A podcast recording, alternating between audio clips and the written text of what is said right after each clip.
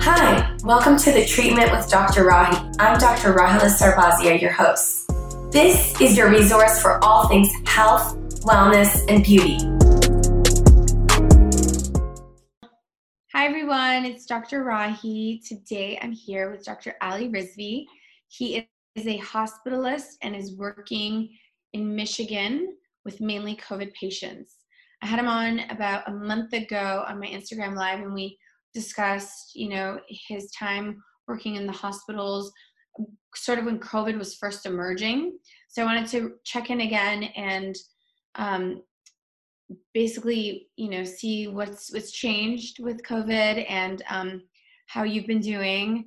And also, since then, I've also started working uh, in New York. So um, we could probably share our experiences and see like how how similar they are. So, welcome, Ali. How are you? Thank you. I'm good. How are you? Good.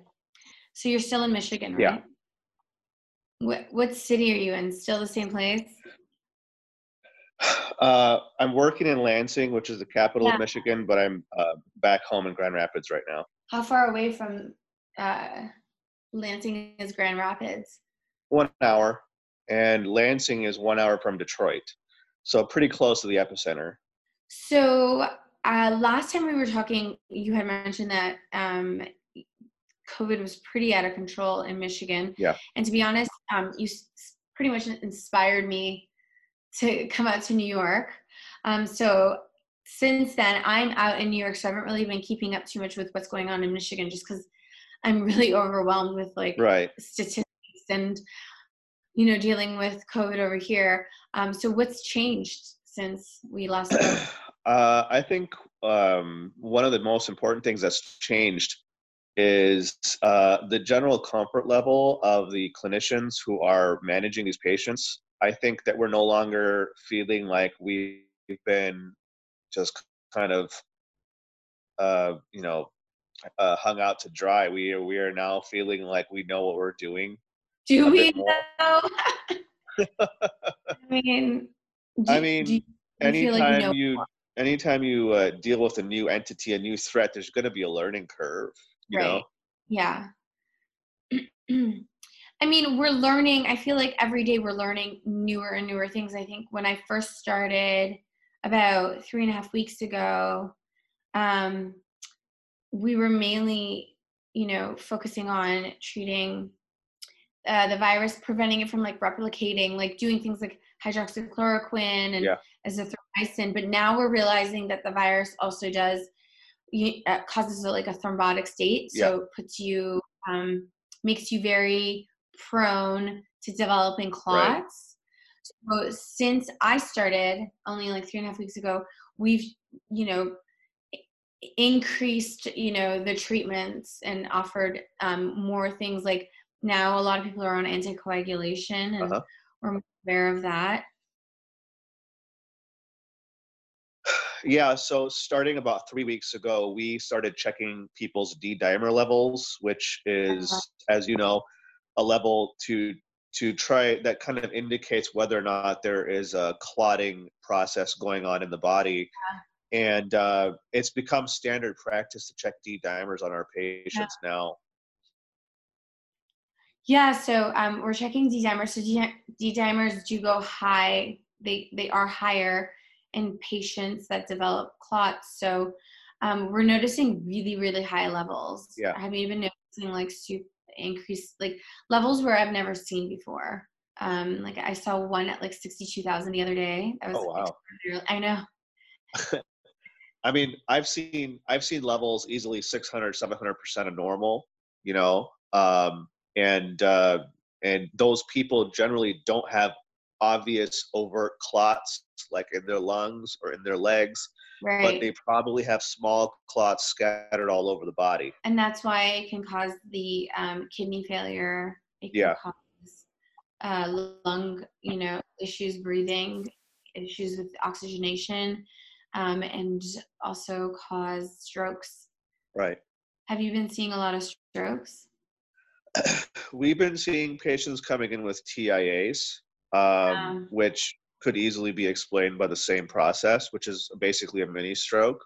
Yeah. Uh, so yes, I have started seeing um, uh, more uh, an uptick in those cases. To me, I think the most interesting thing is the fact that across the board these D dimer levels are elevated, so you know that something is happening somewhere on a probably a microangiopathic yeah. level on a small level and that's, you know? that's where it differs from i know a lot of times people ask me how similar covid is to the flu yeah. but it's just not at all like influenza. No. yeah. Um, and i've had people I, I don't know where that sort of comparison came from um, but i've had a lot of people ask about it and that's just the only reason i bring it up um, but i've noticed i've been noticing that there's just so many different um, organs and different processes that happen, that organs that it affects and different processes that happen um, within your body that whereas with influenza it's more like a respiratory infection body aches things like that right? Yes. So i think that um, a lot of the comparisons we see to the flu come from people who you know they see one viral illness they think they've seen them all mm-hmm. you know and yeah. uh, a cold a flu and a coronavirus they don't want to differentiate too much between the 3 mm-hmm. um, and we already know from hundreds a hundred years of research that even though cold and flu can present very similarly one is much worse than the other mm-hmm. you know so this is just another example of that right um, so when where, where are you guys now? Do you guys do you see yourselves more like flattening the curve or do you think you're still sort of like peaking um, in michigan? So uh, michigan uh, has uh, there's basically three michigans. There's detroit mm-hmm. there's the west side of the state and then there's everybody else. Um, and detroit seems to be kind of flattened mm-hmm. and which is an improvement from three or four weeks ago when it was uh, in a very bad state. Yeah. Um, on the other hand, Grand Rapids actually just reported an increase today. So it's basically just spreading to different areas and different communities. And when when we say flatten the curve, what what is it that we mean by that? It's more like ensuring that um, people because people are still going to get infected but we're getting infected more at a steady rate mm-hmm. versus like really skyrocketing. Yeah. Yeah. Um what when do you see michigan opening? So and what do you right, go ahead. Mm-hmm. no go ahead. So as of right now um Governor Whitmer has extended our stay-at-home order until I believe May 15th or something like that. Yeah. And um, I think that California extended it to the end of May. When did they do that? Today. Yeah. You know, that's what I heard from uh, some colleagues in California that they don't think it's going to, um, that the state will open until um, potentially June. But um, yeah.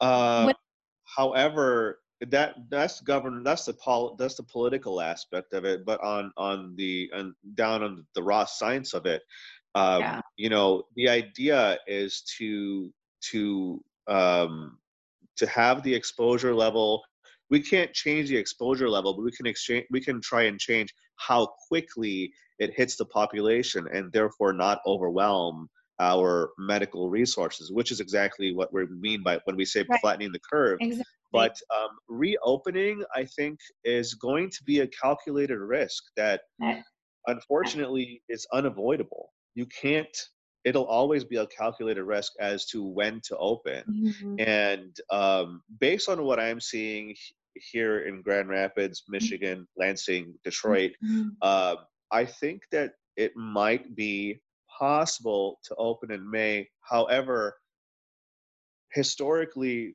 the flu killed a lot of people the second the second uh, time that it bumped, which was after they everything back in 1980. Okay. Right. So it's hard to know for sure, and it's definitely a, a judgment call that I personally would not be the one to be the one to make it, but um, I think based on what I'm seeing in the hospital, Mhm. that the numbers are starting to level out Mm-hmm. and and they're not as serious. That maybe we can be okay in a few weeks to open things back up slowly. Yeah, so I think uh, part of the reason that um, maybe patients aren't presenting more critically is that we're able to we know what labs to order we know what um how to start initial management and like Yeah. you do what we can to like really stabilize people sooner than later i think that has something to do with it and then um i mean what are you thinking about like the possibility of like herd immunity i because i know everything i'm reading is like there we're not even sure if immunity is uh is even a thing in this virus so my thoughts on that, and I've heard that too. I've heard people talk about how reinfection is possible, and I've heard people Yeah. talk about how you don't maintain an immunity. My only my only issue with all of that right now is that goes against the general accepted medical practice. Once you get an illness, you're generally somewhat protected against it for a little Yeah. while at least, right? right Like in the case of influenza, if you get the flu in December, you're good until next December roughly. i mean i've heard, i mean there are I, i'm sure i've heard of cases of like reinfection but probably not as much right Right. I also think that the, uh, a lot of cases where you hear about people getting sick again after they've kicked the Mhm. virus, I wanna I wanna say those might actually be relapses and not second infections. so they didn't actually clear the antigens out of their bodies the viral Exactly. particles That's what I think is going on. Yeah, and I actually do think I've seen a patient like that where I don't think he cleared it out. And I think it just, um, your immune system can't mount a response. Um, and you're just, the virus is sort of just lingering, but your immune system can't mount a response to, like, Yeah. say, and create antibodies or, um, or even like mount a response like that cytokine storm that Right. people go into. Now I've taken care of three patients in the last four or five days who I know for a fact um, had coronavirus. They were treated for it a month ago, Yeah. and they never got better. And then they came back after their symptoms worsened, like three or four weeks later. Okay. Yeah, And so, um, how are they doing? Do they end up getting? Do some of them improve? I mean they weren't doing well, but probably not as bad off as they were um, the first time around. Yeah, yeah. It's interesting because I've been reading quite a bit about how some people are just genetically more susceptible uh, Yeah. to have worse worse outcomes. Yeah. Um, and that's interesting because um, it's not necessarily everybody with a comorbidity, and um, I've been noticing that uh, um, with patients that'll come, come in with like no medical problems at all and they'll you know have it versus patients that will come in and have multiple comorbidities will get the virus but then they'll be completely stable Right. Um, we have. Uh, I I definitely think there has to be a genetic component to it. Yeah. That why are some people just so much worse, like, like catastrophic of the severity, you know? yeah And then other people are kind of okay. so um the facility that i'm in um basically accepts patients um it's the more stable patients Yeah. from surrounding hospitals that have more critical beds available because the, the facility i'm in does not have that and so um I've been seeing just um, sort of the aftermath or sort of how people, when, when they're recovering, uh, how that is. And it's also very difficult in itself. Like, you know, um, obviously the, you know, if you're critically ill, it's awful. And usually if you go on a ventilator, like your chances are pretty low. But if you're lucky enough to recover, you're still going to have a long journey ahead of you. Yeah. Have you, Yeah. have you been noticing? Yeah. I think um, Where, based on just the last week of work that I've had, Mhm. that there seems to be a lingering, smoldering kind of uh, in like a lion, out like a lamb kind of um, uh, curve to some of these patients who leave and they're just still sick. They still don't feel well enough to really do anything and Yeah. there's no way to know how long it'll take them to get better because this is all new to us Well, it's also problematic in the sense in the sense that like most of the world is on shutdown, and a lot of these patients are going to need recovery, rehab, yeah physical therapy, pulmonary therapy, and we just don't have that those resources available right now in most places, especially no we here. don't right Um, that's part of the healing process. It requires that sort of support, uh-huh which uh, we can't provide. and also we're sending these people home and telling them to quarantine themselves a lot of them live alone Yeah. and they just don't have the social network No. or the framework to support being so sick and coming out of it Well, I've been noticing. I mean, I what I've been noticing and what the statistics are telling us too. So I know this is like just generally like the whole country. Um, it really affects people of lower socioeconomic status like more significantly than um, others, and that's like that's just really detrimental because what I've been seeing is just people can't they don't have anywhere to go and nowhere is going to take them because every, no one wants covid Right.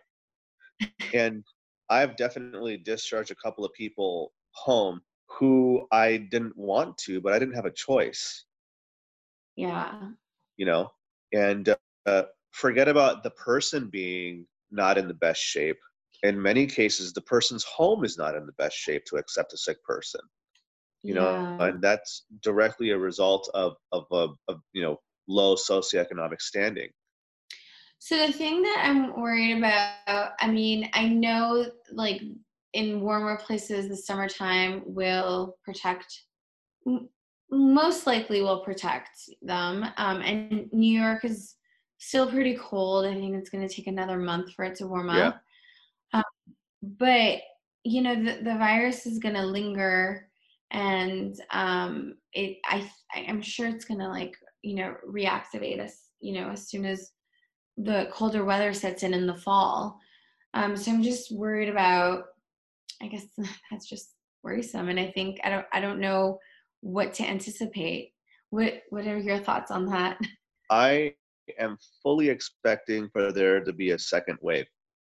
Um, do you think that it will be more controlled or do you think it's going to be the same or i, I mean we're more ready and prepared now as humans yes, we are. Um, we are definitely on alert. We are more equipped now than we were five weeks ago. Mhm. Um, I don't think it will be as bad, but I think the main reason it won't be as bad is because we are more prepared. I really can't predict how bad will the patients be when they come in. Um, I th- I want to say, based on what I'm seeing, is that um, you have have uh, a milder number of milder severity. Mhm. So um, I think that there will be milder severity. Yeah. M- And- Miles, okay. Oh. Were you saying something? Yeah. I'm here. um, I think that it'll be milder severity. Hard to say the number of cases, though. You know, hard to say. Are you dealing with uh, more or less people? Yeah. Yeah. Um so did you watch that uh, Instagram rant by that nurse practitioner? Yeah, yeah, The only reason the only reason I'm bringing that up um, is because there are so many people out there with so like lack of education, lack of knowledge on the topic specifically, and um, you know they have a platform to share whatever their opinions are, and I think it's important for us, you know, on the front lines to be able to actually give like more accurate uh, a more accurate representation of what's happening. Yeah. because otherwise then people like that girl are just gonna you know dominate and create like viral videos that are depicting you know like that are first of all like completely like um false and inaccurate but also just like really like like creating like such a like bad um like energy amongst healthcare providers. Like she was like right basically some um physicians and nurse practitioners and nurses working in new york city so yeah. um what are your thoughts on that? So i have a, a lot of thoughts on that and yeah. um a lot of them are emotional thoughts so i won't get into that too much. Yeah. Um, I think I think on a more philosophical level, we have a growing anti-science movement in our country. Yeah. Um, because science tells us what to do, and Americans don't like being told what to do. so, right? Yeah. Yeah. So, um, so when people are being told to stay home because they might die of this you know phantom menace that they can't see they're like well i can't see it so it can't be that bad i mean i hear i've heard people say that yeah you know yeah. um and then you have a lot of people who um I mean, like she's an, a nurse practitioner. Honestly, my first inclination is to tell her you should know better. It's yeah. You I know? mean, I think one of the issues is um what you were saying like if you don't but also like if you're in a part of the country where you don't actually see what's happening or um or if you um so you're not around you know the virus like you're not around patients with it. Yeah. So you don't really like have like an understanding. Then it makes it easy for you to criticize things that you're Yeah. not like educated on then. But also like sh- did she like I, it just seemed like she had like no idea of what any of the research was showing um, on what like treatment protocols what the different hospitals are doing what it's like to be in a pandemic you know things are going to be scarce and um and the other thing that she, the criticism was about um there were nurses or doctors that aren't necessarily like in that field helping out. Yeah. That's that's what that's what you got to do. Um, exactly. That's what we have to Yeah. do when we don't have the resources we work with what we've got. So when we have our anesthesiologists seeing patients in the er what do you want us to do do you guys right anesthesiologists seeing patients in the ER? we have urologists seeing patients in the er That's amazing. yeah can you believe it they're wow, like seeing patients and admitting them to our internal medicine service That's amazing. yeah Wow. Yeah. Um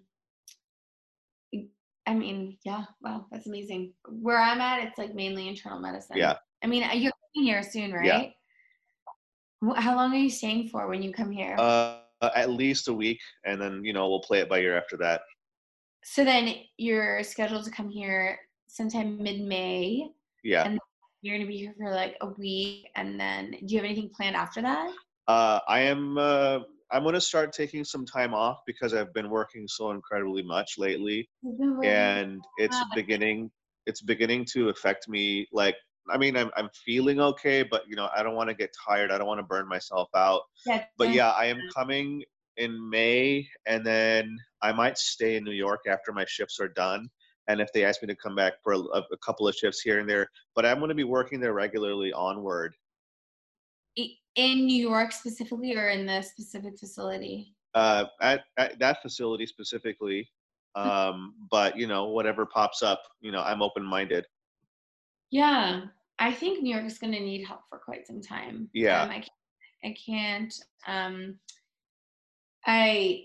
It's still hard for me to imagine them opening up.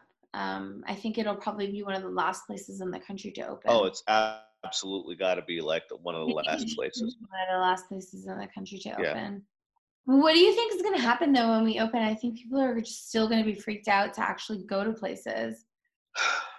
so we're going to have two two things and i've already started seeing this happening already. Yeah.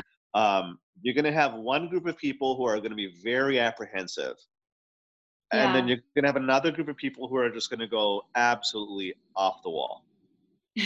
You know? They're going to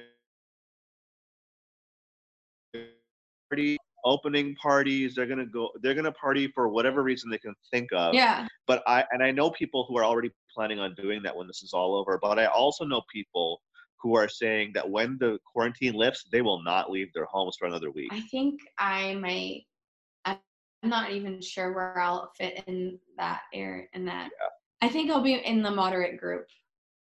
I might not necessarily go out and party, but like uh, maybe, you know, like I just go out. think that I want to. Uh, yeah, I'm going to be in the moderate group.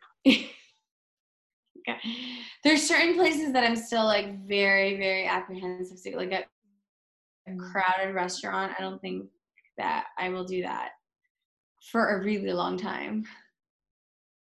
I think the most important thing that we want to start emphasizing now is that regard, despite the seriousness of everything that's going on and and uh, the long road ahead, I think that we're we're we're doing better and it's looking up. It's not like remember for a long time it was just gloom and doom on the news, you know? Yeah, I do. Um, but I mean, it's, It's not going to be easy. No, it's No. It's um. I get a lot of people saying, "Oh, we're, I can't wait to go back Yeah. to what it what was," and I'm like, "Well, we're never gonna go back to what was. No. That's just the truth." No. Uh, I think and I think we've been fundamentally changed. yeah, and um, and I guess we'll just have to take it day by day, and that's what I've been doing. Every single day is a new day, and I like um try to be as present as possible because there's nothing there's n- you don't have any other choice but to be present. Yeah. Exactly. cool. So thank you, and I can't wait to see you. I think you come and I leave like the next day, so we're not Yeah. really gonna. That's okay. But- We'll we'll have plenty of opportunity. Well, like I'll we'll say hi to each other in the airport. Death. Hopefully we can hang, have a have a quick coffee or something. But yeah, we'll have opportunities. So um, be safe in Michigan, and please try to take some days off, Yeah, more days off, because you More. work so. more days off. Yes. Please, because it's so important to take care of yourself. And I hope you're taking care of yourself too. I'm trying. I'm gonna after we're finished talking, I'm gonna take all my supplements and um, go to sleep. And I'm taking the supplements that you've sent me too. Yes. Do you feel like they help? I feel better. Yes. Yes. And that's what we're there for. And most It's just importantly, as an asthmatic, I'm breathing better. Because of the magnesium. I I don't know what it is, but it is working, whatever it is. Mm-hmm. Yeah. I think I mean I also sent turmeric too, so that's gonna decrease inflammation and the Yeah. magnesium. All right, great. I'm really glad to hear that. Yeah. So, if you like what you heard and you're motivated to live the best you, please subscribe to the podcast.